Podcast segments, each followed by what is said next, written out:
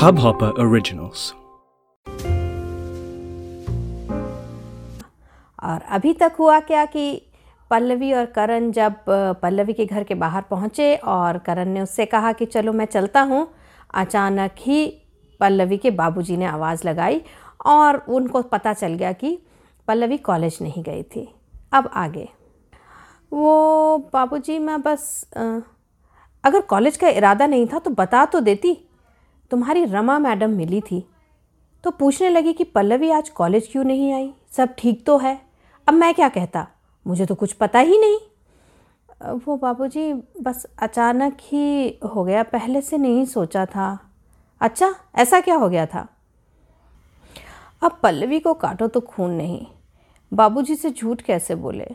और सच बोलने की उसमें हिम्मत नहीं थी। करे तो क्या करे? उसे पता था बाबूजी को उस पर बहुत नाज है और वो उनका भरोसा नहीं तोड़ सकती। सच ही बोलूँगी, उसने सोचा। पर करण का नाम ज़ुबान पर आ ही नहीं रहा था। वो बाबूजी कुछ दोस्त मिल गए थे तो करण आया था ना? बाबूजी बोले, उफ, लगता है बाबूजी ने देख लिया है। हाँ बाबूजी, अचानक, दरअसल अचानक ही आ गया था।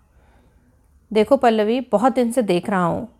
तुम्हारी नज़रें लेटर बॉक्स पे टिकी रहती हैं फ़ोन भी आते रहते हैं।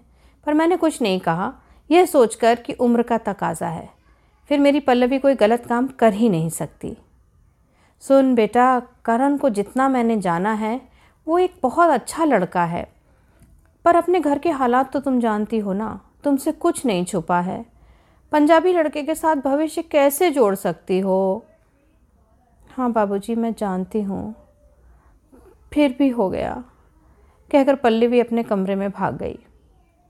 अब सोचने की बात यह है कि इश्क क्या पूछ समझ के होता है? बिना दस्तक, बिना आहट चुपके से हो जाता है। और एक बार हो गया तो छुड़ाए ना छूटे। और मोहब्बत की नियति भी तो यही है कि वो छुपती भी नहीं। कमरे में जाकर पल्लवी रो पड़ी। अब क्या होगा? गलती तो मेरी ही है। मुझे पता था करण के साथ रिश्ता हो ही नहीं सकता। फिर भी मैंने बाँध बढ़ाई। क्यों किया ऐसा मैंने? बाबूजी ने इस तरह से सामने से ऐसी बात तो कभी नहीं की मुझसे। उफ, कितनी शर्म आ रही है। अब तो करण को मना करना ही होगा, पर वो जिएगी कैसे? पल्लवी, माँ ने आवाज़ दी। चलो आओ, खाना लग गया है। आई माँ। पल्लवी मुँह धोने चल दी।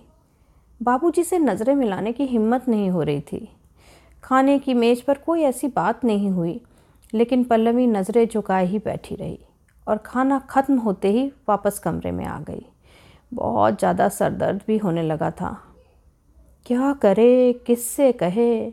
अभी तो करण रानी खेत में ही होगा। किसी तरह बात हो जाती तो। पर कैसे? कल तो वो जाने वाला था। क्या करूँ?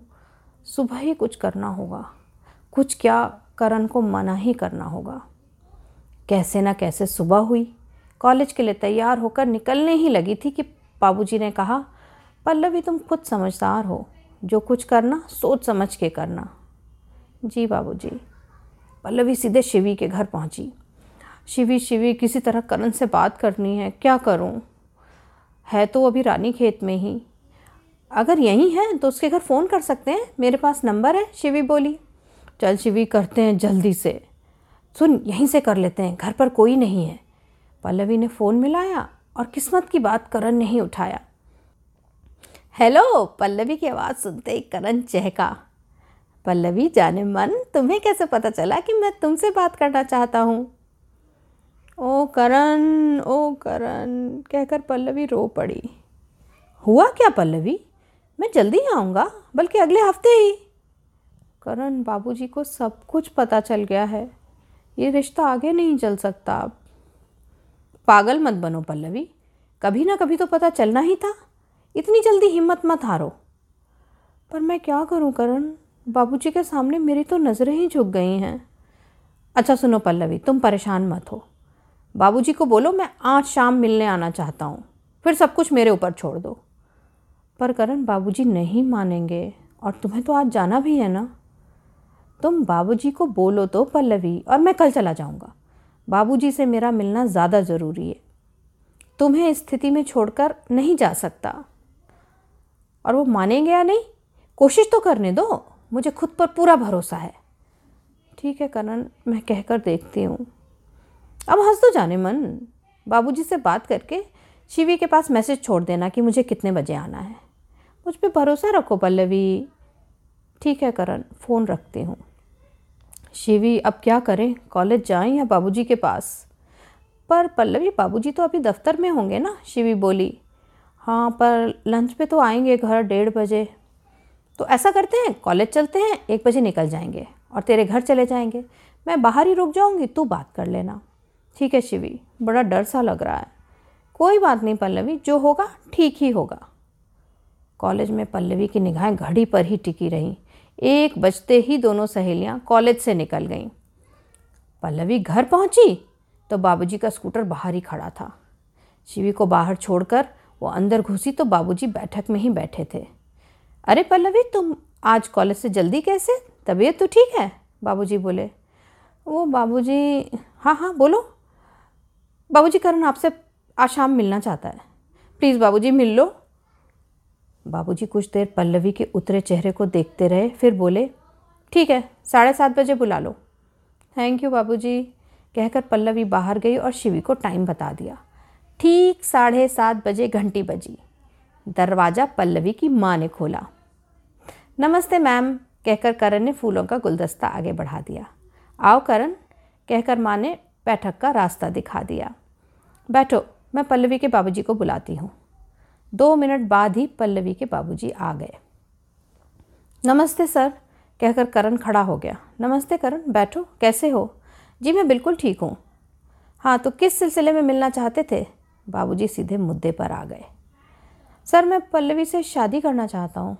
आपकी इजाज़त लेने आया हूँ। और तुम्हारे घर वाले? बाबूजी ने पूछा। सर, मैं सबसे बात करके ही आया हूँ। अपने माँ, बाबूजी और जिसकी भी इजाज़त की ज़रूरत थी लेकर ही आया हूँ। अब किसी को कोई एतराज़ नहीं है। वो खुद भी आपसे आकर बात करने को तैयार हैं, आप जब भी कहें। लेकिन करण, अभी तुम्हारी उम्र है ही क्या? क्या शादी के लायक उम्र है? पच्चीस के भी तो नहीं हो। ज़िंदगी के फैसले छोटी उम्र में नहीं लिए जाते। सर, माना मेरी उम्र अभी कम है, पर सोच में छोटा नहीं पाएँगे आप मुझे। फौजी हूँ, फ़र्ज़ निभाना और वादा पूरा करना अच्छे से जानता हूँ। पल्लवी का ज़िंदगी भर साथ देने का वादा है। उसे किसी भी तरह की कमी या तकलीफ़ नहीं होने दूँगा। लेकिन करण, अभी तो वो पढ़ ही रही है। जी, और मैं उसकी पढ़ाई में आड़े आना भी नहीं चाहता। उसके सपने मेरे सपने हैं। शादी जब आप कहेंगे तभी होगी। देखो करण, मैं तुमसे कुछ नहीं छुपाऊँगा। हमारी पारिवारिक स्थिति ऐसी नहीं है कि हम बिरादरी के बाहर शादी कर पाएँ। पल्लवी ने शायद तुम्हें बताया होगा। जी सर, उसने बताया था, लेकिन बीते कल के साय में हम कब तक जी सकते हैं? और सच कहूँ तो पल्लवी से मिलकर यही लगा था कि उसके बिना मेरी ज़िंदगी कुछ नहीं, मेरे लिए उससे बढ़कर कुछ नहीं है। तुमने अपने परिवार को आज ही बताया है, करण? बाबूजी ने पूछा। नहीं सर, उस दिन ही बता दिया था जिस दिन मेरा शादी का इरादा हुआ था। हम्म करण, एक बात पूछनी है तुमसे। मेरे पास आते डर नहीं लगा? लगा सर, ज़रूर लगा। इस बात का डर कि आपने न कर दी तो क्या होगा? पर फिर सोचा, ज़िंदगी भर ये मलाल तो ना रहे कि मैंने कोशिश नहीं की। फिर पल्लवी के लिए मेरा प्यार इतना कमज़ोर नहीं है कि मैं किसी मुश्किल हालात का सामना न कर पाऊँ। अच्छा और अगर अब मैं मना कर दूँ तो क्या करोगे? सर, सिर्फ़ आपको मनाने की कोशिश। क्योंकि आपकी इजाज़त के बिना तो कुछ नहीं होगा और कहीं और मैं शादी करूँगा भी नहीं। तो चाहे महीनों लगें या साल, आपको ही मनाते रहेंगे मैं और पल्लवी। करण, पल्लवी मेरा गुरूर है। मैं जानता हूँ मेरी इच्छा के खिलाफ कुछ नहीं करेगी। सर, पल्लवी मेरी भी ज़िंदगी की तलाश है। मैं नहीं चाहूँगा कि वो ऐसा कुछ भी करे जिससे उसकी नज़रें नीची हों। और रिश्तेदारों का क्या होगा करण? उन्हें भी मना लेंगे, सर। मैं जाऊँगा उनसे इजाज़त लेने। करण इतना आसान नहीं है उन्हें मनाना। जात बिरादरी की बातें बहुत संवेदनशील होती हैं, बाबूजी ने कहा। सर, हम कोशिश तो करेंगे। फिर आप एक बार मुझे अपना बेटा मान लीजिए, फिर हम सब एक ही बिरादरी के हो गए? अच्छा करण, मैंने तुम्हारी सारी बातें सुन ली हैं। सोच विचार करके जवाब दूँगा, पर ज़्यादा उम्मीद मत रखना, ठीक है?